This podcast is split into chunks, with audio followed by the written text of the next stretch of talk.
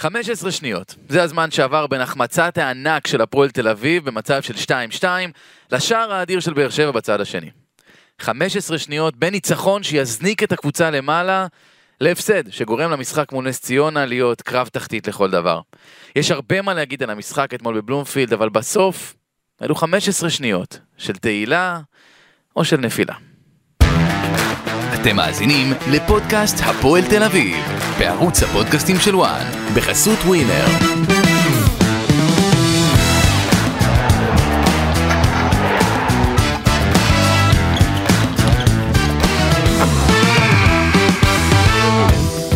שלום לכם, ברוכים הבאים לפודקאסט הפועל תל אביב כאן בערוץ הפודקאסטים של וואן, אני גיא דר, איתי איציק קלפי, כתב הפועל תל אביב באתר וואן, שלום קלפי. אהלן, אתה יוצר לעצמי ציפייה כל פרק מחדש לפתיח שתפתח איתו את הפרק. אה, אני משתדל. אתה רואה את החיוך. כן.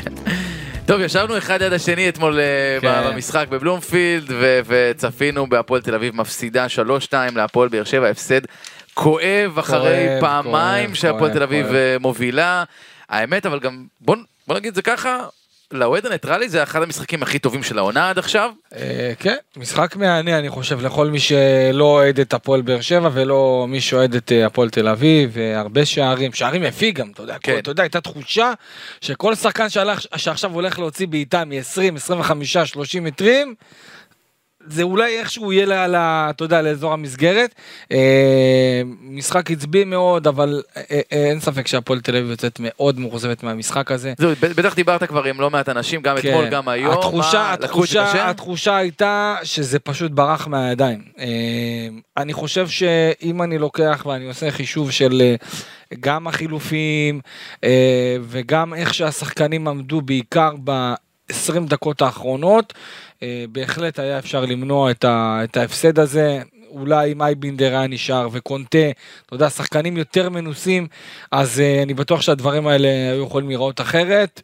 והשערים, בטח השער של אנסה, אה, ששער מדהים ויפה ו- ועוצמתי, אבל יחד עם זאת לראות את הטיילת ואיך שהוא, אתה יודע, הוא בעצמו, אני אומר לך, אני יודע מידיעה, שהוא בעצמו היה מאוד מופתע שהוא היה ככה, אה, אה, אתה יודע מה, הוא יכול מאוד להיות אולי ששחקנים מכירים את אנסה ויודעים שבדרך כלל הוא, הוא אה, מעיף כדורים למעלה, ואגב הוא נתן איזה, הוא נתן איזה בעיטה אחת או שתיים שלפני השער שהוא העיף כדור למעלה, שנה ולא שעברה אני גם זוכר קרוב. שנתן גול אדיר לחיבורים, אני לא זוכר מול איזה קבוצה, ממש זוכר גול מטורף שלו לחיבור בבלומפילד אפילו, כן.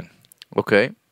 אז ככה שאתה יודע, אני, אני חושב שזה אה, באמת לראות את ה, איך שהוא מטייל ואיך שהוא, החופש שנותנים לו, תשמע, זה לא, זה לא רציני. אנחנו ניגע ממש זה לא, בכל זה לא, אחד זה לא מהגולים. רציני לקבל גול כזה, באמת אני אומר לך, זה לא... יש לי מלא מה להגיד על כל אחד מהגולים ועל הרבה מאוד uh, מהלכים, גם uh, על כמה החלטות של קובי רפואה, ש...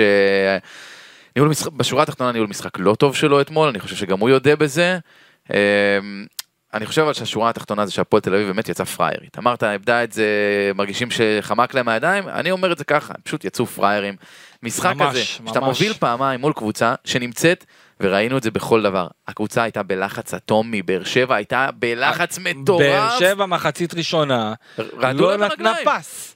לא נתנה פס. מי, ש, מי שראה את המשחק באמת ראה קבוצה מפוחדת, מבוהלת, ו, ואני אמרתי את זה לפני, אני ידעתי כי אני דיברתי עם אנשים, הרגשתי את הלחץ, אתה ראית מחצית ראשונה את המשקולות, עדן שמיר, בררו, אה, חתואל, פסים פשוטים לא מצליחים להבין. כן, וזה גם הלך כאילו לכיוון של הפועל תל אביב, שאתה אומר, אוקיי, יש מגן שמאלי שמשחק בלם אלדר לופס, והוא גם נפצע, ונכנס קלטינס שבו. שממש על ההתחלה עשה טעות, כן. שגמרה לו את כל הביטחון. ועוד ויגל ויטור אה, מוחלף ב- בהפסקה, זאת אומרת, כאילו הכל הרגיש כן, כאילו שהפועל תל אביב. יכולה לקחת אה. נקודות, ולצאת בלי אפילו נקודה ממשחק הזה, זה באמת, זה בין נאיביות לטמטום.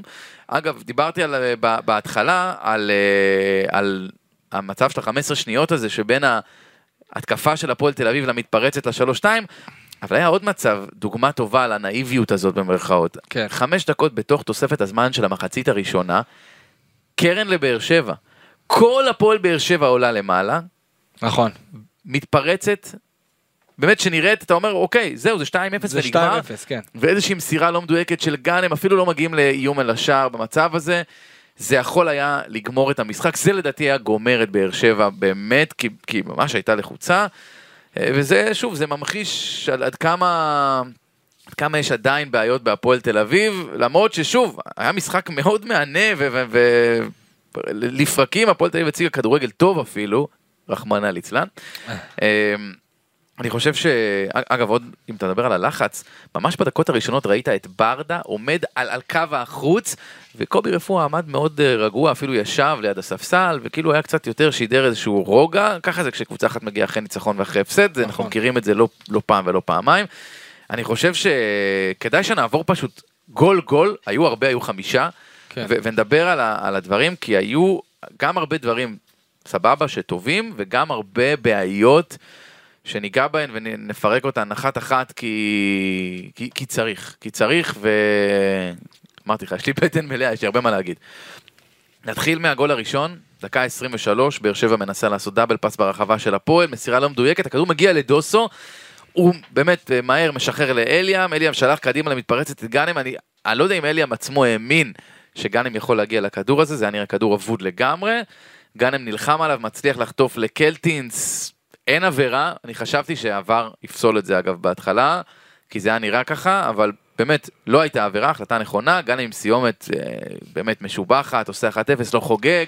קלטינס קיבל איזה מכה שם, אבל זה לא... זה לא פאול. זה לא, זה לא פאול שאמור... אה, זה ממש לא, ממש זה, לא. ויופי של סיומת של גאנם, לא, שבשביל זה באת. בעיטה נקייה לחיבורים, אה, שער אם אני לא טועה חמישי אה, בכל המסגרות, אם אני לא טועה, אה, ואני חושב שגאנם באמת, אתה יודע, עזוב שהוא לא חגג נגד, ה, נגד האקסית, אה, לא, שהוא לא... הוא לא- זוכר להם אה, לא יופי לא שטיפלו בו לא כשהוא היה פצוע. לא קיבל, בסדר, אבל הוא לא קיבל שם כמעט צ'אנסים למרות זה שהוא בא בכל תרועה, אבל גאנם באמת אם אפשר לגעת בו רגע, באמת אני חייב להגיד, כל הכבוד על מה שהוא עושה, לא מובן מאליו, אתה יודע, חזר אחרי פציעה קשה, אה, כבש אה, במדע הפועל תל אביב אה, חמישה שערים בש... בשישה משחקים האחרונים. כן, זה- גביע טוטו. שזה כולל גביע טוטו בכל- כן. בכל המסגרות כמובן, שני שערי ליגה ברצף, גם נגד מכבי נתניה, גם נגד הפועל באר שבע, אתה יודע, וגאנם הגיע, אתה יודע, בשקט כזה, בלי יותר מדי כי לא ידענו למה לצפות, נכון. באמת, הוא לא שיחק כדורגל כמעט. ובאמת, אתה יודע, אם אנחנו קצת יכולים, אה, אנחנו נדבר על נקודות האור, לדעתי קייס גאנם בנקודות האור של ואנחנו הפועל מבינים תל שהוא אביב. בספק לנס ציונה, וזו נכון. בעיה, כי זה לא שיש איזה חלוץ שמחכה על נכון, הספסל, נכון. אני חושב שהחלוץ שמחכה על הספסל זה יואב תומר, שהיה כבר רגל וחצי מחוץ לקבוצה, נכון, ואיכשהו וחזר נשאר. לסגל, יחד עם ורד שגם חזר לסגל. כן, תשמע, הרשה לי להניח שיואב תומר לא יפתח מול נס ציונה. נכון, אני גם, קשה לי להאמין. קשה לי להאמין, מאוד. אולי אנחנו נראה סיטואציה שבה אלן אושבולט יפתח בתור, אה, יפתח במקומו. אגב, אה, אה, אני לא, אני, אני חושב אפילו שהפועל תל אביב תעשה שינוי מערך, תחזור לקו 4, אה, לקראת המשחק נגד אס ציונה. אוקיי, לדע- ניגע בזה בהמשך, כן. כשנתכונן למשחק נגד נס ציונה. אה, אני דווקא חושב שזו טעות, אבל לא בוא, משנה. נ- בוא נאמר להפועל תל אביב יש לא מעט, יש יותר שחקני אגף מאשר חוד, אה, כשיש את אלן אושבולט אפשר לשחק עם זה, אבל אה, שוב, אני חושב שאגב זה- גם דיברנו על זה באחד הפרקים, שאמרנו, אוקיי, רגע, הבנו, כולנו הבנו שאלן אושבולט לא כל כך טוב כחלוץ תשע לבד. אני חושב שבלי קשר אלן במערך כזה של שלושה בלמים, קשה לו מאוד לבוא לידי לא ביטוי. משנה, אבל אתה יודע שאתה רוצה שחקן לידו, נכון. אתה רוצה שהוא יגיע נכון. מהקו, אז זה אומר שצריך עוד חלוץ. זה אומר שצריך עוד חלוץ צריך עוד. חלוץ, צריך עוד קשר. גאנם זה לא שחקן שיהיה כשיר כל העונה. בוודאי, בוודאי, בוודאי. אה, אגב, עוד מילה על גאנם, יש לו גם בעיה אחת, הבעיה היא בדריבל, היה לו אתמול חמישה ניסיונות לדריבל, אף אחד לא מוצלח, הוא צריך לדעת במה להתמקד ובמה להיות, אה, נכון. להיות טוב, לשחרר כדור קצת יותר מהר לפעמים. ובואו נדבר על הגול הבא, על הדקה ה-60, התקפה מסודרת, הגנת הפועל תל אביב מאורגנת לכאורה. אה, כדור לכאורה, מגיע לדור כן, מיכה, תעדין. כן, כדור מגיע לדור מיכה בין הקישור לבין ההגנה, מי שהכי קרוב לדור מיכה במצב הזה ואמור היה לסגור אותו, הוא סינתיהו סלליך, שנכנס ממש כמה דקות לפני זה, כן, במקום אותו גאנם שנפצע. נכון. אה, פשוט באמת סליח פשוט ליווה אותו, ליווי מפנק, רק שטיח היה חסר, לא הפריע לו, אמר בבקשה תרים איך שאתה רוצה, מיכה מרים לסלימני, שמתנער באמת בקלות מגורפינקל ו- ונוגח פנימה מחמישה מטרים. יש שיגידו גם ששוער צריך לצאת למרחק הזה של חמישה מטר מהשער, אה, אני נותן לו ליהנות מהספק פשוט מהסיבה המאוד פשוטה, שלדעתי הטעות של סלליך ושל גורפינקל היא כל כך גדולה, שזה ככה מקטין את החלק שלו בגול הזה. נכון. נגיד ככה, גורפינקל כבר במחצית הראשונה, זה הדקה 38, לא הצליח לעלות לכדור גובה עם סטימני, נגיד את האמת, הוא נמוך. גורפינקל נמוך. נמוך. הוא לפי, בדקתי ב Transfermarkt, אני לא יודע אם זה מדויק או לא, כתוב שם שהוא מטר שבעים ואחת, זה ככה גם נראה, אני לא יודע בדיוק, סנטימטר לפה לשם. סלימני גבוה ממנו, מטר שמונים וארבע, אבל הבעיה פה בעיניי, היא לא הגובה, היא הסגירה, היא המיקום, היא העמדה, עמידה של בלם ולא של מגן.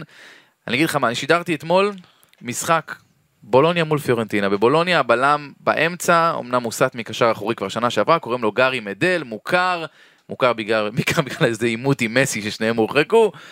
אה, הוא נמוך, גארי מדל אותו גובה כמו, אה, כמו, כמו גורפינקל, מטר שבעים ואחת. ומולו שיחק לוקה יוביץ', הוא שמר אותו חזק מאוד, לוקה יוביץ' בפיורנטינה, אה, מושל מריאל מדריד, אה, מטר נכון. שמונים ושתיים.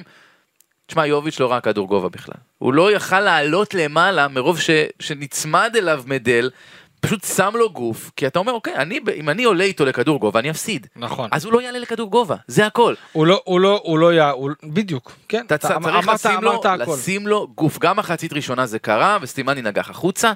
מחצית שנייה, הוא גם מעמדה יותר טובה, קרוב. פשוט היה, היה לו כל כך קל, היה לו כל כך קל. גורפינקל, הוא, יש לו באמת יכולות נהדרות אה, בקרקע. הוא סיים את המשחק גם, אני לקחתי את הסטטיסטיקה, עם 8 מ-12 במאבקי קרקע, שזה באמת סטטיסטיקה לא רעה בכלל. הוא היה טוב מאוד, אבל בגובה היה לו 1 מ-4. גם במסירות הוא היה 31 מ-34. כן, אבל אחד מארבע במשחק גובה, אתה יכול לחיות עם זה כשזה מגן, כשזה בלם אי אפשר. נכון. כשזה בלם אתה לא יכול לחיות עם um, כמות כזאת של מאבקי גובה, יש שם בעיה. ויכול להיות שגורפינגל צריך לחזור לעמדה שלו כ- תראה, כמגן אני- אני שמאלי, חושב שהוא- ולמקין אני צריך לשחק את הבלם השמאלי. אני חושב שהוא מספיק איכותי, גורפינקל, כדי ללמוד איך להשתפר אני לא חושב. ולהשתדרג בתור בלם. זה ייקח, זה זה אה, לוקח אוקיי, זמן. בתור בלם באופן כללי, כאילו משחק כן. הגובה כנראה הוא לא יגבע, בוא, נכון, כאילו אבל, די. נכון, אבל אני אומר, מבחינת גורפינקל הוא שחקן מספיק איכותי ואינטליגנט, אוקיי? כדי לעשות את המעבר ממגן לבלם. זה לא לוקח יום, זה לא לוקח יומיים, התפקיד המקורי שלו זה מגן שמאלי, ועדיף אה, שאת ה, את ה, את השיפור הזה ואת ההתקדמות הזאת, הוא לא יעשה על הגב של הפועל תל אביב, כי בסופו של דבר, אתה יודע, זה עוד נקודות שאתה יכול לאבד בגלל הלמידה הזאת להפוך להיות אה, בלם פתאום.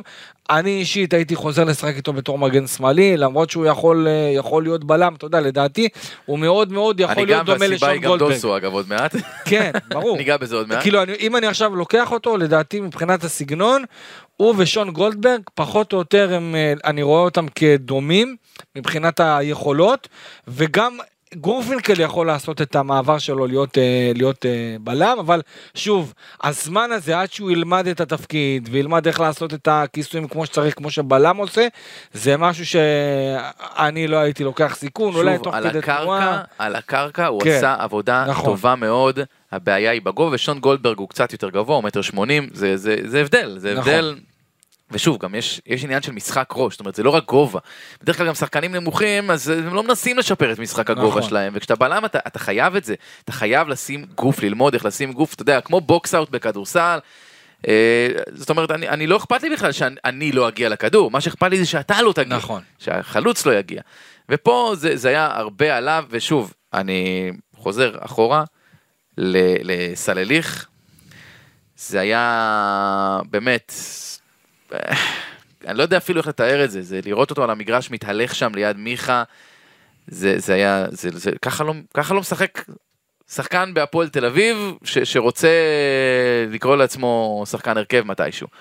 ו, ואנחנו ניגע בכל אחד מהשערים, יש לו חלק, וזה זה רע מאוד. בואו נמשיך הלאה. דקה 61, לא עוברות אפילו שתי דקות. כדור מצד שמאל של דוסו, הוא מרחיק לכיוון המשוער של האמצע, אפילו לא לרחבה, מחוץ לרחבה, זה מגיע די בטעות לאיינבידר. איינבידר מוריד קטנה לאליאם, פצצה מ-17 מטר, תשמע, גול בכורה. מדהים. אם אתה נותן גול בכורה, אז בדיוק ככה לתת מדהים. גול בכורה. אה, גם הולך לחגוג שם מול שער גם חמש, אתה גם ה- מאמין לו גם שזה גם מרגש אותו. הטכניקה ואיך שזה התלבש לו, באמת, אה, אני חושב שהיה לו משחק, אה, משחק טוב מאוד, ובאמת זה, זה, זה מראה לי ששחקן אה, פנטסטי גדל בהפועל תל אביב. זה, ו- אתה יודע מה זה נכון, זאת הזדמנות, אחלה הזדמנות לדבר על אליאם, באופן כללי על המשחק שלו אתמול. משחק משחק מאוד בוגר. בגדול, הוא בכיוון הנכון, בוגר. אבל היה פה אה, כמה דברים. קודם כל, בפתיחה הוא לא שיחק את השש. נכון. איינמידר שיחק את השש והוא את השמונה. אחרי זה כשאיינמידר נגמר לו האוויר, אין מה לעשות, הוא באמת נתן אה, הכל מה שיש. כן. והפועל תל אביב היא אחרת לגמרי בלעדיו, אליאם עבר לשחק את השש ורן בנימין שנכנס במקומו, שיחק את השמונה, אה, זה עבד פחות טוב, אה, פחות מן טוב, הסתם, היה- וגם אליאם בעצמו נגמר לו הכניסה לא. הייתה טובה, נכון? תשמע, בסוף אני חושב שאנחנו ראינו שהשער של הפועל באר שבע, ואנחנו תכף נ- נגיע גם לשם, נגיע גם לשם, השער של אנסה לדעתי זה פועל יוצא, כן. גם של היציאה של קונטה, וגם על העייפות של, וגם היציאה של איינבינדר. של אליאם, וגם הכניסה הלא טובה של בנימין בתור מחליף, כי תכף אנחנו נדבר על זה. עוד מילה על הגול של אליאם, ה-XG של הגול הזה, זאת אומרת, מה הסיכוי שהוא ייכנס?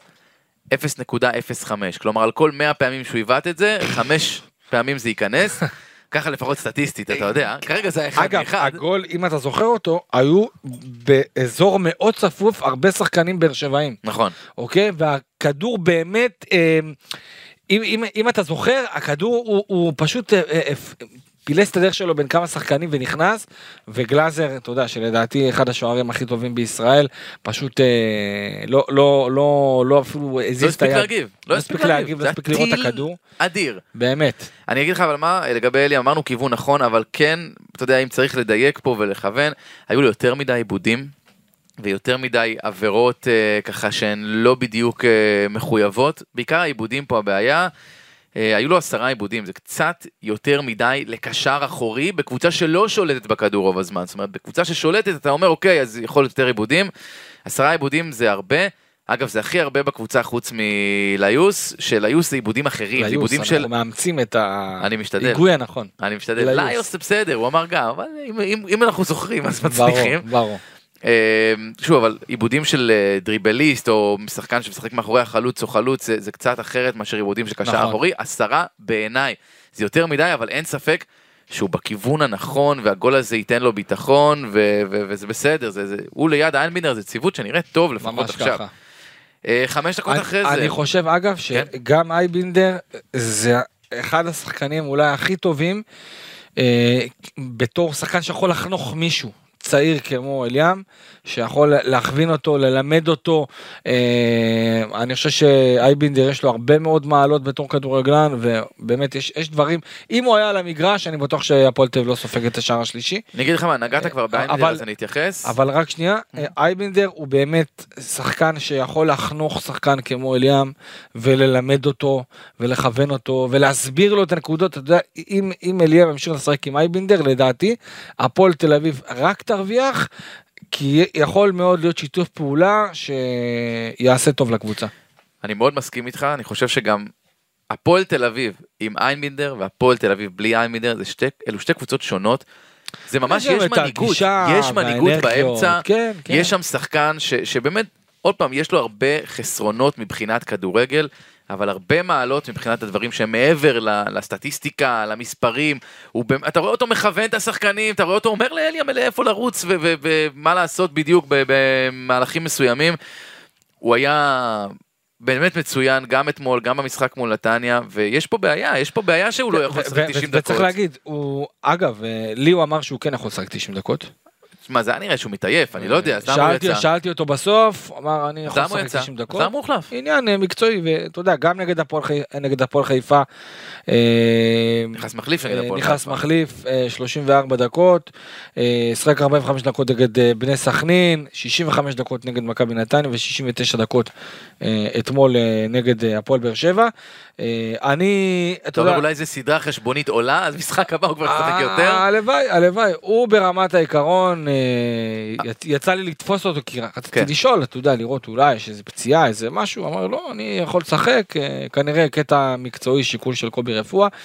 אבל אתה יודע, אני, אני לא עכשיו אה, שם כתרים אחרי הפסד לדן אייבינדר, אה, אבל אני חושב שהוא באמת יכול להיות אה, משמעותי במצב של הקישור הזה שיש שם להפועל תל אביב, וכשיש את רן בנימין ויש את אילם קצרפוסקי, אני חושב שדווקא אייבינדר יכול להיות מאוד מאוד משמעותי, כי הוא יכול להיות סוג של חונך, מנטור, אה, ואתה יודע, אבל תסכים איתי שצריך עוד קשר אחורי. בוא אני אשאל אותך שאלה כזאת. כן.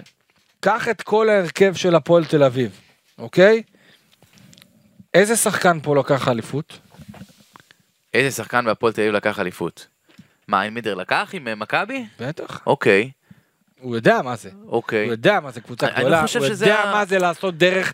אני לא חושב שזו השיפוט, הפועל תל אביב לא תיקח אליפות. לא, אני, אני לא, אני לא מדבר, על. אני לא מדבר על אליפות, אבל שחקן כמו רייבינדר, שהיה במעמדים מסוימים, כן, זה נכון. שיודע איך להתמודד. עם לחץ, ניסיון, זה משהו שהוא שווה המון, ואחד כמו אה, אה, אליאם יכול לקחת מזה מלא, ובאמת כל מי שיהיה לידו, נכון שאייבינדר לא באותו כושר של לפני שלוש וארבע וחמש שנים, אבל עדיין יכול לתת מה, הרבה לא מאוד עשה- להפועל תל הוא אביב. לא עשה טרום עונה, הוא לא עשה עשה. ניתוח נכון, בקיץ, נכון, הוא נכון, חזר נכון. לאט לאט.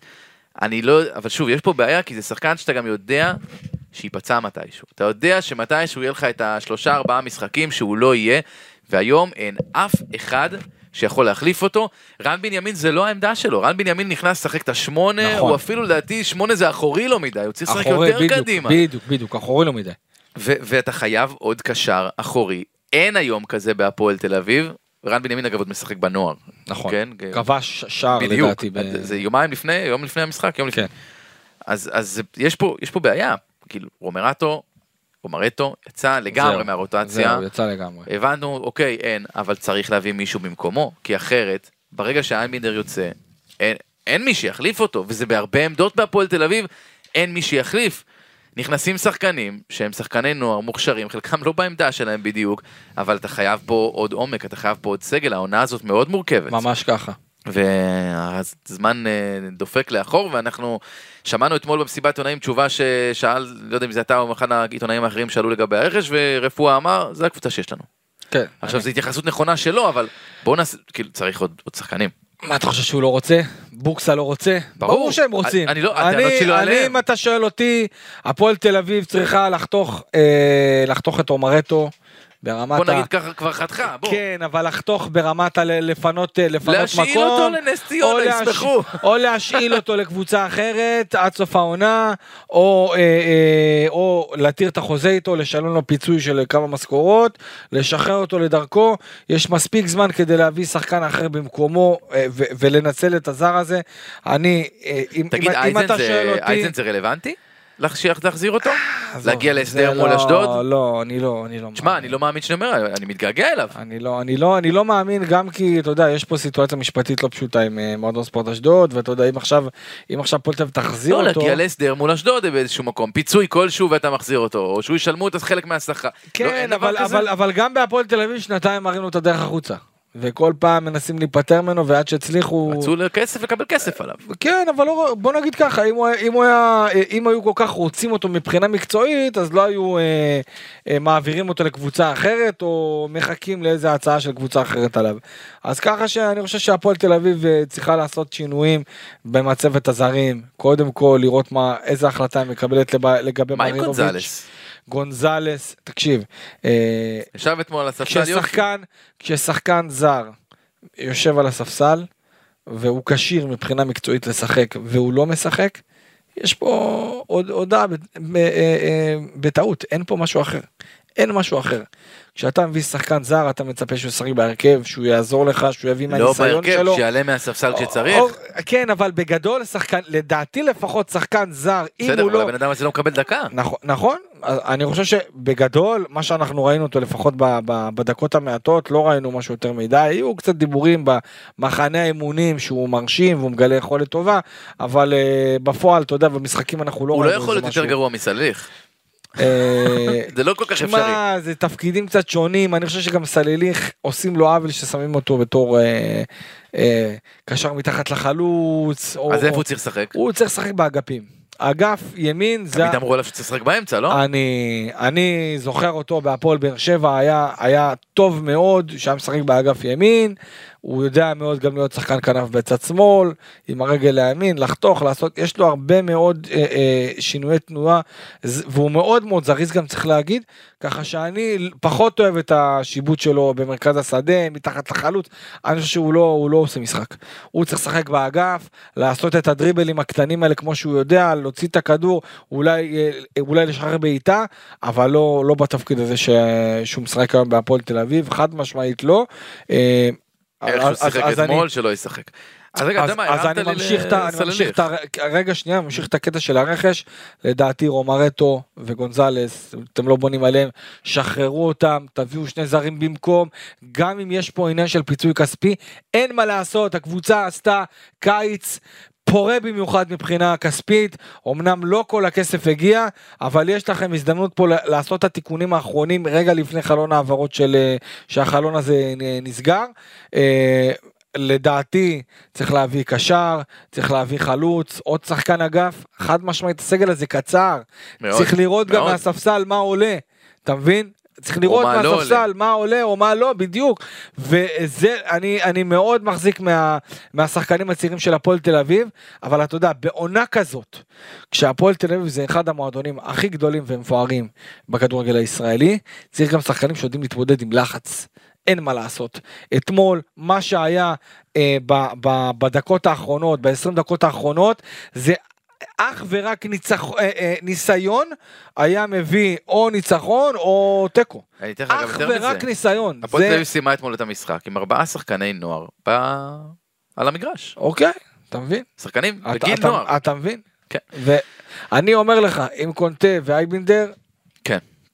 אני אתן, בוא לא נמשיך, אה, לד- נמשיך ב- ברצף האירועים שלנו, אנחנו יוצאים החוצה וחוזרים, זה טוב, אני כן. דווקא מחבב את זה. דקה 66, אז ככה, זה ההזדמנות לדבר ממש ממש על סלליך, כבר התחלנו. מיכה ודדיה עושים פשוט סחרחורת לסלליך ודוסו.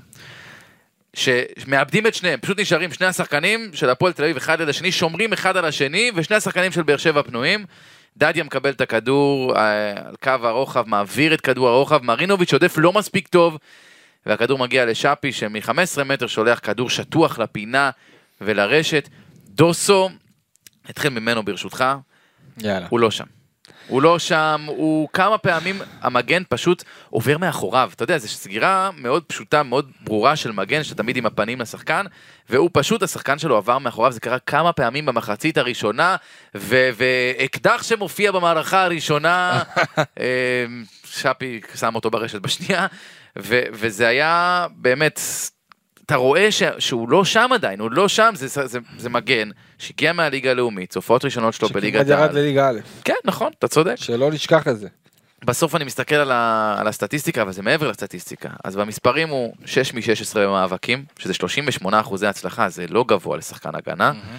אה, אגב, זה גם הכי נמוך בהגנה ובקישור של הפועל. זאת אומרת, זה הכי נמוך מבין כל שחקני ההגנה והקישור, גם אלה שפתחו גם... אה, אה, לא, המחליפים היה אחד פחות, אנחנו נגיע גם אליו עוד מעט.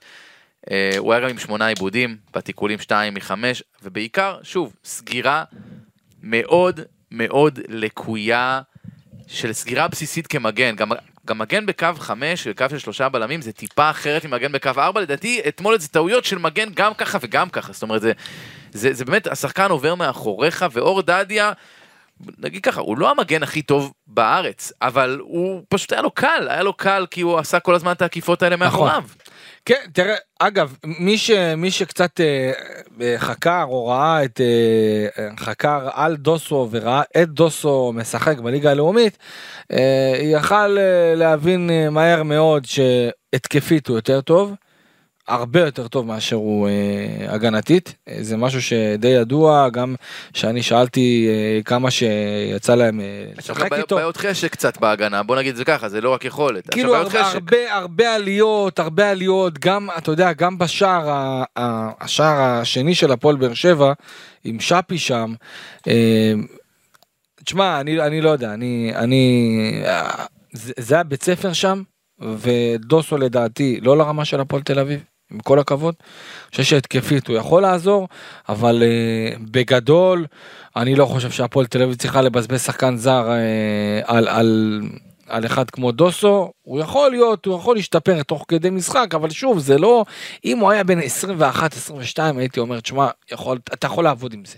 אבל בגלל שהשחקן הזה כבר הגיע לגיל מסוים, שזה כבר uh, לדעתי too much, אז אני, אני חושב שאי אפשר לראות אה, איזה שינוי יותר מדי משמעותי, אתה יודע, הוא אה, בן 26 אגב. זהו, בן 26, תסכים איתי שזה לא איזה פרי שאתה יכול... אה, אה, what you see is what you get, כאילו, זה- נכון, זה- נכון. זה- אין פה הפתעות. נכון, ואתה יודע, בליגה הלאומית אומרים שהנקודה, הנקודות החלשות שלו זה בעיקר בהגנה, והיה אפשר לראות את זה. אני אישית חושב שהפועל תל אביב עשתה טעות שהביאה אותו, ותעשה נכון אם תעשה מהלך, אני חושב שאם הפועל תל אביב יצליחו, אבל שוב, אני לא אני פשוט לא רואה את הכסף הזה יוצא. לא, אין כסף. אז ככה ש- יש כסף, לא מוציאים אותו. כן, בדיוק, אני, אני, אני לא רואה את הכסף הזה יוצא, אז ככה שסתם אנחנו... אבל עדיין, אתה יודע, אם אני מסתכל על זה בצורה מאוד אה, קרה, גורפינקל עושה טעויות של עמדה כבלם, דוסו עושה טעויות של עמדה כמגן, גורפינקל יכול לשחק פה מגן, ו- ולמקין ישחק אולי את הבלם בשלושה, צריך, שוב, צריך ללמוד לשחק בשלושה נכון. בלמים, זה, זה גם, זה שכר לימוד, אין מה לעשות, אבל אני מעדיף שלמקין ילמד את זה, מאשר שדוסו וגורפינקל. כן. אני חושב ו- שגם למקין יוכל להיות יותר טוב לצד אה, לצד אה, קונטה ולצד גוטליב. לדעתי זה קצת אולי בגלל שהם שלושה בלמים ואחד יכול לתת ביטחון לשני. אולי זה יכול... אה, ושוב, אתה צודק, אפשר לחזור גם לקו ארבע, לא בושה. לא, ממש לא. זה בסדר לשחק ממש בין לא, מערכים. ממש לא. לדעתי אדי ואדי וקונטה יכולים למרות להיות שאתמול אחלה- זה היה מאוד אה, טריקי. אה, כן. נגיד אגב, זה הזמן לדבר אולי על, על סלליך, שגם בגול השני פשוט ליווה את מיכה. לא, ו- ו- ונשאר לצעוק על דוסו למה אתה לא סוגר, במסירה פשוט רואים אותם מתווכחים אחד עם השני במקום לרוץ אחורה מהר לנסות לסגור את השחקן שלהם. אה, 42 דקות היו לו כולל אה, תוספת זמן. 0 מ-4 במאבקים לסלליך. נכון. זה ממש, אבל ממש לא, לא לעניין אפילו. היו לו גם שני עיבודים, אפס חילוצים. אתה אומר לא בעמדה, אני חושב שזה לא קשור לעמדה. יש פה עניין של, אני לא יודע אם זה מחויבות, אם זה, זה בא... יש שחקנים שגם, אתה יודע, לא יודעים לעלות מהספסל, אולי זה העניין שלו, אבל זה היה נראה רע אתמול.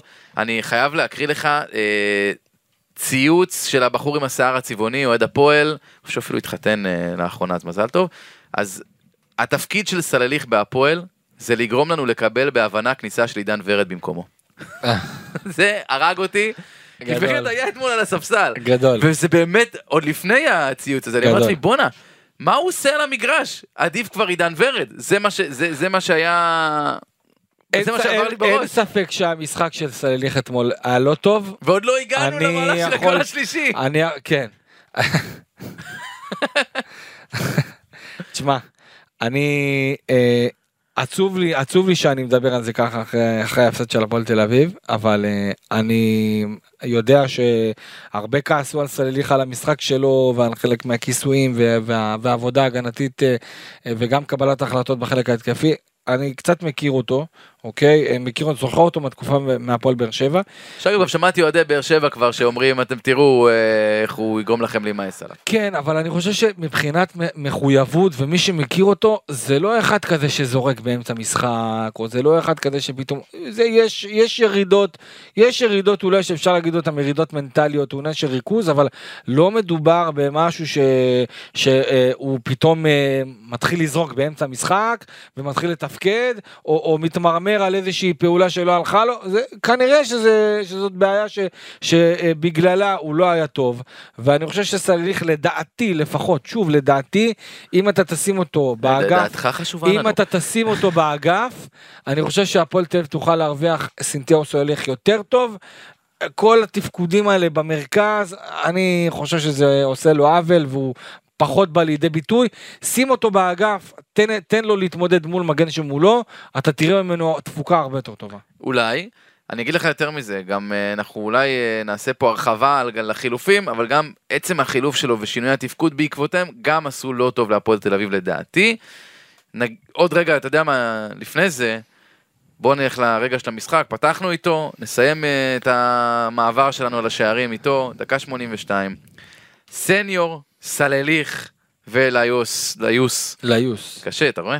כן. אה, לא מצליחים לכבוש בצד אחד, כשאני חושב שהמצב הכי טוב היה של סלליך שם, באמת אה, מחמיץ את הכדור, לא יודע מה, מה, קרה, מה, מה קרה לו שם, אולי רגל שמאל, מיד מתפרצת בצד השני. בדקות האלה אין קישור אחורי להפועל תל אביב, אליאם כבר מחזיק את השרירים, הוא לא יכול לזוז, נכון, היה באמת, גמור, היה גמור. הוא היה, לא יכל לזוז, הוא לא יכל לרוץ, ראית את זה גם, בנימין היה במהלך הזה בעמדה קדמית מדי, אפילו קצת אולי לא, נגיד לא אחראית, למרות שאני חושב שזה היה עניין של הוראות, זה לא רק הוא. ומי שרודף אחרי אנסה, ואין לו סיכוי להגיע אליו, אבל מי שרודף אחריו, זה סניור שלפני שנייה היה ברחבה והוא זה שהיה עם המצב היחיד שהיה לו את הכוח נכון, ואת, ואת לרדת. האוויר לתת ספרינט והוא גם באמת אחד השחקנים הכי מהירים בארץ. והוא לא הצליח לתפוס אותו. עכשיו, אני גם קראתי אצלך בפולו שיש ביקורת גם על הבלמים שלא יצאו לאנסה, אני מבין את הביקורת הזאת, אבל אני גם מבין מהצד השני שגוטליב, שהוא הבלם שבעצם היה פנוי במרכאות, שלא סגר אף שחקן, הוא, הוא, הוא פחד ממנו, הוא אמר אני מעדיף לתת לו. מהיכרות שלי עם אנסה, אם היה אחד שהיה יוצא עליו ממש עם הפנים עד הסוף, עד הרגע שהוא מוציא את הבעיטה, ולא, ולא אה, אה, קופאים במקום שלהם, הוא לא היה מוציא בכם את הבעיטה הזאת. יכול להיות, אבל גוטליב אומר, אני הבלם באמצע, אני מעדיף שהוא יבעט מ-25 מטר, מאשר שאני אצא אליו והוא יעבור אותי ואין אף אחד מאחוריי. אז גם פה אני, אני לא לוקח את זה לגוטליב, אלא אני לוקח את זה לקישור אחורי. יודע זה- מה? זה- אתה רוצה לתאר, להגיד לי שאם איינבידר על המגרש בדקות האלה, הוא לא פשוט לוקח לאנסה את הרגל, מקבל צהוב, ונגמר המשחק, נגמר, נגמר כל העניין הזה, לא היה אף אחד היה שייתן אפשר כאן. להכשיל אותו, היה אפשר להכשיל אותו, היה אפשר לעצור את ההתקפה הזאת ולעצור את הדהירה שלו, כי זה היה, זה היה יותר מדי, אתה יודע, הבלמים של הפועל פשוט הסתכלו עליו, כן. הסתכלו עליו בועט, ואתה יודע, וגם למקין עם הרגל, עם הרגל קצת מנסה, עזוב. ולמקין גם יצא גבוה לנסות לחטוף ולא הצליח, בסדר, מההיכרות שלי, לא... מההיכרות שלי עם ג'יננסה, אם היו לוחצים אותו והיו יוצאים עליו, הוא לא היה משחרר את הבעיטה הזאת, ואתה יודע, זה גם הבעיטה הזאת, זה בעיטה של אחד ל- למיליון. נכון, אה, באמת לא בדקתי כמה האקסטי שלה. ה-XG, אתה יודע מה, אני חושב שה-XG יהיה מתחת ל... לא, בעצם אני לא יודע, תגיד לי אתה, אבל... אה, אותו אה, דבר אה, כמו כמו אליאם, 0.05, בבקשה. וואלה, כן. אוקיי.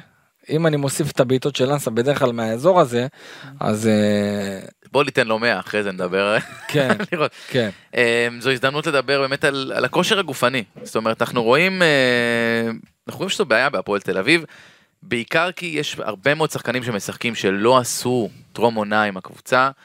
גם אליאם אגב לא עשה טרום עונה עם הקבוצה, הוא היה עם נבחרת הנוער, ואז לקח פגרה, ואז חזר ישר לעניינים. נכון. גם איינבינדר, עוד הרבה שחקנים ש... גורפינקל לא עשה. נכון. גם דוסו. אה, אנטואן קונטה לא עשה. נכון. אבו דוסו לא עשה. אליאם לא עשה, אייבינדר עשה ניתוח במחנה אמונים, נכון. אתה זוכר? אה, זהו. כן, גם, והיו גם שחקנים, אתה יודע, ש, שעשו, אבל לא יכלו לשחק בגביע הטוטו, כי אי אפשר היה לרשום אותם. נכון, בדיוק. אז, אז יש פה בעיה של כושר גופני, ואני חושב שעם כל הכבוד לזה שאתה לא מאמין בספסל שלך, כשאתה יודע שיש כזאת בעיה של כושר גופני, אין מצב לא להשתמש בכל חמשת החילופים ובפעימות, וזה לא תירוץ שגאנם יצא עם אה, פציעה, והבנתי אגב שהוא נפצע כבר במחצית. הוא הודיע, היה אפשר לראות שהוא מסמן, ל, מסמן לצוות על המתיחה הזאת, ועדיין החליטו, הוא גם ביקש להישאר, הוא לא רצה להתחלף. אה, הוא רצה מאוד להמשיך לשחק, אבל בסופו של דבר זה פגע בו מאוד. בשורה התחתונה דיברנו פה על... הרגיש עוד איזה דקירה. דיברנו פה עד עכשיו על החלק של השחקנים, אני חייב לדבר על החלק של אה, קובי רפואה ו- ועל החילופים, כי הייתה הרגשה שבאמת, וזה לא רק בגללו, זה באמת בגלל שהסגל הוא לא עמוק וחלש, כל חילוף החליש את הפועל תל אביב עוד ועוד, וכל חילוף של באר שבע, ואתה אומר בואנה את מי עוד הם מכניסים, ועוד כל האקסים של הפועל, אבל, הייתה פה בעיה, בוא נעבור חילוף חילוף, דקה 54 גאנם יצא, סלליך נכנס. דיברנו על סלליך, לא משנה, אוקיי. דיברנו על סלליך, אגב, אה, יש שלומי אזולאי היה השחקן הבולט שלך בהכנה, מחק אותו לגמרי נכון. מהרוטציה. אם אתה מכניס אותו זה- לשחק בכעשר, אז אתה יכול להכניס גם את שלומי אזולאי לשם. מסכים איתך בקטע הזה, כן. אה, אתה יודע, גם גונזלס לכאורה, איפשהו שם בא- באותן עמדות. עוד דבר שקרה, זה שהישאם ליוס עבר בעצם לשחק חלוץ ליד אורשבולט, וסליח שיחק מאחוריהם. איפה שליוס שיחק לפני זה.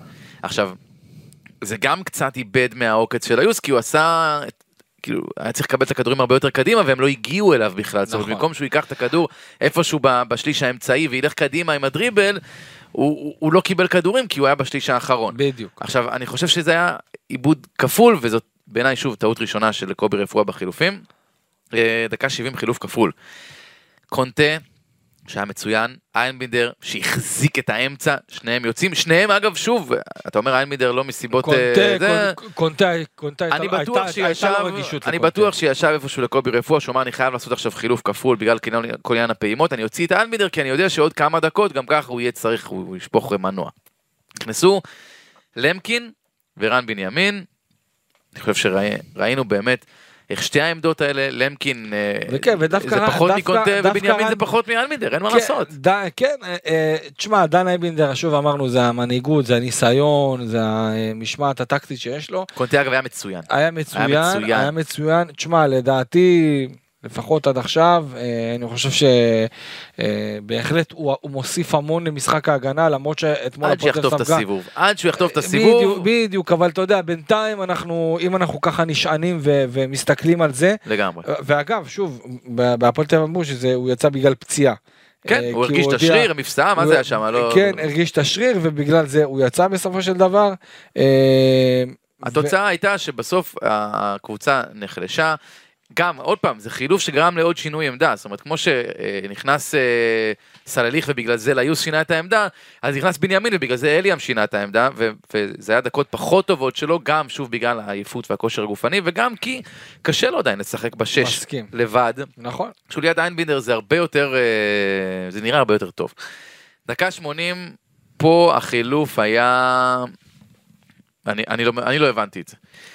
דוסו יוצא, זה הבנתי. וסניור נכנס.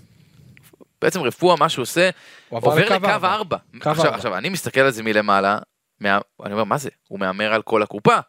אמרתי לכל מי שישב לידי, כן, כולל אבל, אתה, אבל למה אנחנו מסתכלים אמרתי, על זה בתור? מהמר על זה על כל... לא, אני רפוא, לא... אני אמרתי, רפואה רוצה להפסיד את המשחק? אבל רפואה קובי, רוצה אבל להפסיד את קובי המשחק? רפואה עד המשחק נגד אה, עד המשחק נגד מכבי נתניה שעלה בשלושה בלמים הוא כמעט ולא עלה במערך כזה גם עונה שעברה הוא לא עלה בקו של שלושה בלמים אז כאילו מה אם הוא עובר פתאום מקו אה, אה, שלוש לקו ארבע בוא אני אגיד זה- לך, אני אענה אז לך. זה מהמר על כל הקו אם עכשיו אני היית אומר. לי תשמע הוא מוציא עכשיו הוא מוציא אני לא יודע מה הוא מוציא גם את גרופיקל וגם את דוסו ושם עכשיו את רן בנימין סתם אני זוכר בתור מגן שמאלי וזה הימור אבל אם הוא עבר לשחק בקו ארבע אז אני אענה לך.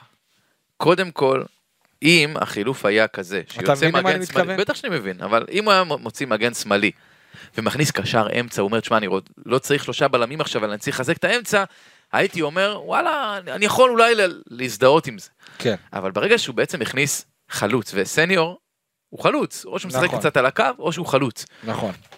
אתה בעצם מראה גם, זה מה שאתה משדר לשחקנים, חבר'ה, יאללה מנצחים את המשחק, עולים, עולים למעלה, מנצחים את המשחק, אנחנו יכולים, עכשיו אני, אני אוהב אומץ בדרך כלל, אבל פה זה לא היה אומץ בעיניי, כי העובדה היא שוב, איך שהייתה החילוף, אמרתי חבר'ה, מה, הוא רוצה להפסיד את המשחק? גם זה, באר שבע הכניסו הרבה שחקנים התקפיים, והיו יותר טריים ברגליים. ו- והייתה הרגשה ש- שגם ככה זה מחזיק על חוט השערה, עם שלושה בלמים, זה מחזיק על חוט השערה שאין פה גול. איך שזה יצא, ושוב, גם ראית, שתי דקות אחרי זה הגיע הגול. זה לא שאתה אתה יכול להגיד, זה במקרה. זה היה חילוף בעיניי, שהוא היה להמר מנקודה לשלוש ולהפסיד גם את הנקודה הזאת, וזה היה הימור לא מוצלח.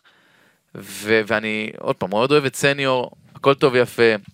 מאוד אוהב שהוא הוציא את דוסו, אני הייתי בטוח שיוציא את דוסו, יכניס את כן, למקין, כן. וגורפינקל יעבור למגן, אבל הפציעה של קונטה גם הרסה לו את זאת. שוב, אני לא מאשים רק את המאמן פה, יש לו סגל, הוא מאלתר כל הזמן עם הפציעות, עם העניינים, אבל בש- בסוף בשורה התחתונה, כל החילופים רק החלישו את הפועל תל אביב, והחילוף האחרון בעיניי היה, היה כאילו החילוף שגמר את זה. החילוף שגמר את זה. אם הוא היה מנצח היינו יושבים פה ואומרים שהוא יצא גדול, אני בטוח. אבל עדיין, והפועל תל אביב הייתה מאוד מאוד קרובה. הפועל תל אביב הייתה מאוד קרובה בטח, לתת את נו, ראינו השלישי. 15 שניות של בין גול לשים גול. מאוד, אז אתה יודע, זה כל כך נזיל, ואם קובי פתאום היה אה, מנצח את המשחק הזה, אז היינו מהללים אותו, ואומרים בואנה, הוא יצא עכשיו לרצף של שני ניצחונות רצופים, גם נתניה, גם אגב, באר הנה אני שבע. אומר שוב, ההכנה שלו למשחק הייתה טובה מאוד, עמד יפה מאוד מול באר שבע, גם מחצית ראשונה, הוא הרגיש, הוא ידע שהם יהיו בלחץ, החילופים היו לא טובים. זה, זו דעתי. וכן, החילופים היו לא טובים, אבל אה, אתה יודע, הוא ניסה, ו- והחילופים גם רובם היו אה, מאולצים, גם הפציעה של אה, אה, אה, קונטה, וגם הפציעה של... של אה, גאנם, נכון? של גאנם, מה לעשות, אתה יודע, ועדיין, אני, אני יכול... אתה לא משנה מערך במצב הזה. כי זה היה מצב שבו הייתה, ההרגשה הייתה שבאר שבע יותר קרובים לגול, אז אתה אומר, אוקיי, אני רוצה לשנות אתה- מומנטום. לא, אני אגיד לך למה אני לא מסכים איתך. כי אני יכול, תראה, יש אמרה כזאת שאומרת מערך שעובד, לא משנים. ולא, ולא עושים את זה תוך כדי משחק, וזה דבר אחד. יחד עם זאת, תשמע, קובי ניסה להכריע את המשחק. הוא הרגיש שבאר שבע לחוצה, הוא הרגיש שיש פה משחק של קוסט טו קוסט, הוא הימר פה. בסוף זה לא הלך. הוא הימר גם הוא- מול קבוצה הימר- עדיפה, מול קבוצה עדיפה. בסדר, אבל אתה יודע, גם הפועל באר שבע, אחרי שהוא עשה את המהלכים, את החילופים האלה, אנחנו לא ראינו פתאום את הפועל באר שבע משתלטת. לא. אבל ב- ברגע שהיה לה החזיקו מקום פנוי. ברגע שהיה לה מקום כן, פנוי, נכנסה בו. בסדר, אבל אני, שוב, אני חושב שהשער השלישי, זה היה חלם אחד גדול. זה, היה, זה פשוט היה חלם של אה, שחקן שפשוט רץ ורץ ורץ, וכאילו כל השחקנים שמקיפים אותו, כאילו אומרים, בסדר, בוא ניתן לו, הוא יבעט, הוא בטח אה, יוריד איזה ציפור בדרך. כן. אתה מבין? זאת הייתה. התחושה. ואני אני חושב שזה החבל הכי גדול שאני יוצא מהמשחק הזה, כי הפועל תל לדעתי, הגיע לה לפחות נקודה. אני לא חושב שהפועל באר שבע. הייתה, הייתה יותר טובה מהם. אה, אתה יודע, אם אנחנו רוצים לקחת קצת נקודות לעידוד, אוקיי?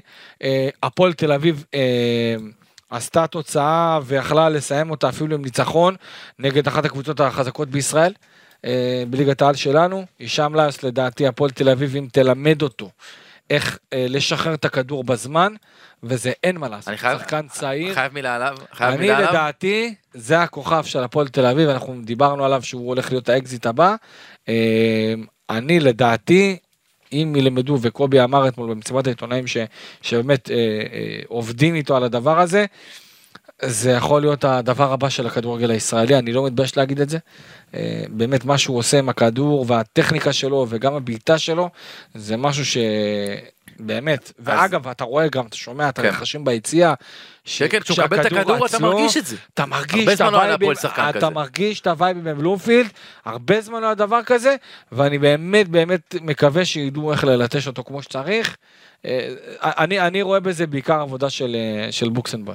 אז אה, אני אגיד לך מה, אני חושב שהוא, גם אתמול, שזה לא היה איזה משחק אדיר שלו, זה פשוט היה נראה שהוא רמה מעל שאר שחקני ההתקפה. הוא כן. רמה משלו, ואני אומר שוב, הוא קצת הגזים עם הדריבל אתמול. את הוא קצת הגזים. אתמול עם הדריבל, היה כמה פעמים, אתה יודע, ראינו כותרות, הדריבליסט הטוב בליגה וכל זה, היו כמה פעמים שהוא היה צריך לשחרר את הכדור קודם, והוא נכון. עשה, ניסה עוד ועוד ועוד, נכון. ועדיין, הוא היה האיש הכי מסוכן בקבוצה, הוא כמעט עשה לבד, ב-1-0 הוא כמעט עשה לבד את השתיים, והוא היה, והוא עדיין השחקן הכי טוב בהפועל תל אביב, בי פאר. אגב, מספרים, שני איומים היו לו, שניהם למסגרת, אה, לא נספר האיום אה, בסוף אה, דקה נכון. 82, כי זה לא נספר כבעיטה משום מה, זה הסטטיסטיקה. הוא כן צריך להשתפר במשחק הגובה, לא, אין לו עדיין את הדבר הזה, היה לו 0 מ-3 במאבקי האוויר, כן. אבל היה לו, שוב, 9 מ-14 בדריבלים, תשמע, זה מספרים לא נורמליים, זה מספרים, זה מספרים של מנור סולומון. ממש. עכשיו, הוא לא מנור סולומון, אבל זה המספרים שאז סיפק מנור סולומון בעונה האחרונה שלו לפני שהוא עזב את uh, מכבי פתח תקווה. הוא מוביל את הליגה בדריבלים עם 50 ניסיונות, מתוכם 32 מוצלחים, כשמקום שני אחריו זה אוסקר גלוך. עם 31 דריבלים ו-19 מוצלחים, זאת אומרת 32 לעומת 19 זה פער עצום אחרי כולם מה, ארבעה משחקים, כאילו זה, זה, זה רמה אחרת, ושוב שלא יעלה לו לראש, שיבין גם מתי לשחרר את הכדור בזמן, אבל אה, כן, מה לעשות, מקווה שהוא יישאר לפחות עד סוף העונה ולא בינואר ילך. זה... אני מאמין, אני מאמין שהוא יישאר. אני לא מאמין לכלום כבר. אני לא, אני לא חושב שיעשו איזה מהלך עליו. אה, אגב, אני יודע שהייתה התעניינות מקבוצה בלגית ממש אה, בשבוע שעבר, כן, מקורטרייק, אה, ודחו את ההצעה עליו, משהו כמו חצי מיליון יורו, סדר גודל בסדר, כזה. אם היו מציעים שלושה מיליון אז הוא היה הולך. כן. תשמע, בגדול, אם אנחנו לוקחים את היחסים של הווינר, לא, לא, לא הייתה הפתעה גדולה במשחק הזה. הווינר די שיקף את אה, יחסי הכוחות. מה היה אה, היחס? אה, פועל באר שבע קיבלה יחס של 1.80, הפועל תל אביב בבית. האמת, 1-8 יחס- זה לא כזה פייבוריט, זאת אומרת, מכבי על המשחק הזה מקבלים 1-2, 1-3. אני- נכון, אבל אתה תסכים איתי שהפועל באר שבע זה לא מכבי תל אביב, והפועל באר. שבע זה לא מכבי חיפה. מסכים איתך. בטח לא עם המומנטום שהיא הגיעה איתו. כן. אה, קבוצה פחות טובה, אין פה שאלה בכלל. אה, והפועל אביב עדיין בבית מקבלת שלוש, אה, יחס של פי שלוש וחצי. אה, וואלה, הם הלכו, היו לארג'ים עם הפועל תל אביב, היו לארג'ים פה. כן, היו לארג'ים. איך שהמשחק הזה התפתח, האמת נכון, נראה- בתוצאה הסופית זה זה לא. לא טעו בהרבה. כן, זה היה ממש ככה, מעניין מאוד לראות איזה יחסים יהיו נגד נס ציונה, ששם זה כבר יהיה, אתה יודע. אז אז בוא נדבר רגע. זאת ההזדמנות של הפועל תל אביב באמת אה, אה, עכשיו ללכת, אתה יודע, לתקופה ולחבר כמה תוצאות טובות. בוא בוא נדבר באמת לקראת נס ציונה, אה, שהיא הקבוצה היחידה עונה ללא נקודה. אה, זה בש- זה בשבת בשש. כן. להפועל תל אביב יש יכולת להוציא קבוצות ממשבר, אנחנו מכירים את זה לא מהשנה. אה, ולא משנה שעברה, הפועל תל אביב הרבה פעמים מגיעה ומוציאה קבוצות ממשבר. אגב, המשחק הזה בפתח תקווה, אה, כן. במושבה. אני, אני חייב להגיד שבאמת יש פה איזושהי נקודת מפנה. המשחק הזה, אם הפועל תל אביב לא מנצחת אותו, זה, זה רגע שבר של העונה. כן. זה רגע אני- באמת אני איתך. קשה, זה גם לפני פגרת נבחרת וגם לפני סוף החלון, זאת אומרת זה יכול להיות פה איזה הפועל רגע אביב, של רעד. הפועל תל אביב צריכים עכשיו לקחת את שני המשחקים ולמקד את כל האנרגיות באיך מביאים 6 מ-6. הפועל תל אביב יש להם משחק אה, חוץ נגד נס ציונה, לדעתי הקבוצה הכי חלשה בשנים האחרונות שהייתה כאן. היחידה בלי נקודה. היחידה בלי נקודה, כן, אבל אתה גם רואה תוך כדי משחק שקבוצה פשוט אה, אין, לא מספיק הם טובה. משחקים אגב עם שני בלמים, נכון. ומנסים לפעמים גם להניע כדור לא טוב, בגלל זה נכון. אני... אני- יש, יש שם, הנשק שהפועל תל אביב צריכה להיזהר ממנו זה פלומן. כן, או. אנחנו מכירים, גם את קוטליה אנחנו מכירים. גם את קוטליה, בוודאי. ממש אה, לפגוש את האקס, אבל בגרסה הלא כיפית. ממש ככה, הפועל תל אביב חייבת לנצח את המשחק הזה. לאחר מכן, יש פגרת נבחרת קודם, אה, כן. ואז הפועל ירושלים. ואז הפועל ירושלים, ואז דרבי. דרבי. שהפועל כן. תל אביב צריכה לבוא לדרבי הזה, אגב, הפועל אוקיי. ירושלים נראית טוב מאוד עכשיו. נכון. נראית הרבה נכון, יותר זה טוב משנה הולך להיות שעברה. משחק מאוד מאוד קשה, זה משחק משולש, אין פה בכלל שום של... אה, אה, אה, תשמע, זה משחק משולש כי הכ- הכל יכול להיות, אבל הפועל תל אביב בבית עם הקהל שלה צריכה לקחת גם את המשחק הזה וצריכה לקחת את המשחק עם נס ציונה, חייבת לקחת את שני המשחקים הללו כדי להגיע לדרבי עם כמה שיותר ביטחון. כי זה הביטחון הזה הולך להיות פה מאוד משמעותי, כן, זה דרבי חוץ בטח אגב. ביחסי הכוחות כן. שיש היום בין מכבי תל אביב שרק הולכת, מתחזקת, מתחמשת, מביאה כל דבר שזז, לבין, אה, לבין הפועל שאתה יודע, אין לה יותר מדי כלים, וגם הכלים שיש לה מוגבלים מאוד לעומת מכבי תל אביב, אז באמת המטרה העיקרית, גיא, זה לבוא הכי חדורים שיש, הכי נחושים שיש לעשות שלוש נקודות נגד נס ציונה, לא ליפול שם, אוקיי? ואתה יודע מה? מילה, מילה מקצועית על נס ציונה, אני, הזכרת את זה, חוזרים לקו 4, לא חוזרים, אני חושב שזה פחות משנה המערך, אבל אם הפועל תל אביב תבוא בגישה, כמו שהיא באה במחזור הראשון מול הפועל חיפה, שהיא קבוצה יותר טובה ולא מתייחסים ליריבה ואנחנו יותר טובים ובלה בלה בלה, אני חושב שזה מוקש גדול. דווקא פה, אני, זה, זה נורא מפתה לבוא ולהגיד, הפועל תל אביב קבוצה עדיפה, היא צריכה לשלוט יותר. זה נורא מפתה. אני חושב שפה, זה הטריק. בואו ניתן לנס ציונה את הכדור ונראה מה הם עושים איתו, ולצאת למתפרצות, דרך האגפים, דרך ליוס. זה, אם הפועל תל אביב תעשה את זה, אם הפועל תל אביב תהיה חכמה, ולא תנסה פה לחשוב שהיא מכבי חיפה, מכבי תל אביב, ולהניע ולעשות משולשים, נכון. היא יכולה לנצח. שוב, נס ציונה גם עושה הרבה טעויות בהגנה, אז אפשר ש... היא יכולה לנצח גם ככה הפועל תל אביב, אבל זה יהיה משחק שהוא, שהוא מכריע. שהפועל תל אביב צריכה לבוא מוכנה מנטלית, אוקיי? לבוא דרוכה, לא לחשוב שהניצחון הזה בכיס שלה, כי נס ציונה אה, אה, באמת מפסידה, ואנחנו רואים את ההגנה שלה חלשה מאוד, וגם הקישור מאוד חלש. הפועל תל אביב צריכה לבוא אה, אה, אה, מפוקסת, מפוקסת, חדורת מוטיבציה, ולהביא את הגישה שהייתה במשחק נגד מכבי נתניה. ונגד באר שבע, כן. ו- והייתה נגד באר שבע בחלק אה, גדול מהמשחק. את זה מה שהפועל תל אביב צריכה להביא קודם כל, לפני הכל, כי נס ציונה לדעתי, אה, אה, עם ניר ברקוביץ' תבוא תילחם, תנסה לקחת את הנקודות מבחינתה, והפועל תל אביב אסור לה ליפול לקטנות האלה, צריכים לבוא בצורה כאילו זה, כאילו זה עכשיו כן. גמר גביע. בגלל שיש את הדרבי אחרי הפועל ירושלים, וגם רוצים לצאת, אתה יודע, באווירה טובה. בוא, לנו את היחסים, אבל אה, הימור שלך לגבי המשחק הזה? אני חושב שהפועל צריכה לקבל פה יחס של אה, 1.50 כזה. 1.90. 1.50. לא, מה 1.90? אולי. 1.90 נגד נס ציונה? לא, אני לא, אני לא מסכים. אתה כנראה... אבל מה- 1.50, מה- מה- 1.60. מה התוצאה? מה הימור שלך לתוצאה? אה, אני חושב שהפועל אה, תנצח אה, קטן, אוקיי. 1-0. אז אה, אני אלך על אה, 2-0, צמד של אושבולט. וואלה, זה נראה לי המשחק שייפתח. וואלה. מקווה שלא נכנסתי הוא צריך את הצמד הזה, כן, לגמרי. לביטחון. טוב, אז בזאת נראה לי סיימנו. ניתחנו את זה, היום ממש ניתחנו לעומק. כן. מקווה ש... מקווה שנהנתם. אנחנו יודעים שהיה משחק מאוד מהנה למי שלא אוהד הפועל תל אביב, אוהד הפועל תל אביב יצא, אוהדי הפועל תל אביב יצאו מתוסכלים, אבל- אבל יש גם נקודות אור. יש גם נקודות אור, אמנם הן קטנות, אבל הן נקודות. אבל הפועל תל אביב צריכים להקרין את השער השלישי של אנסה, ולראות איך, איך חוזרים להגנה, ואיך לוחצים שחקן, ואיך לא נותנים לשחקן שאפילו לא ידוע בתור איזה בועט מחונן, כן. כל כך הרבה שטח, כי זה היה באמת מרתיח. איציק אלפי, תודה רבה. תודה לך. אני גיא דר, תודה רבה לנדב נוריאל על הסאונד, ואנחנו כנראה ניפגש פה אחרי נס ציונה. הסקציה. כן. תהיו טובים. יהיה כיף.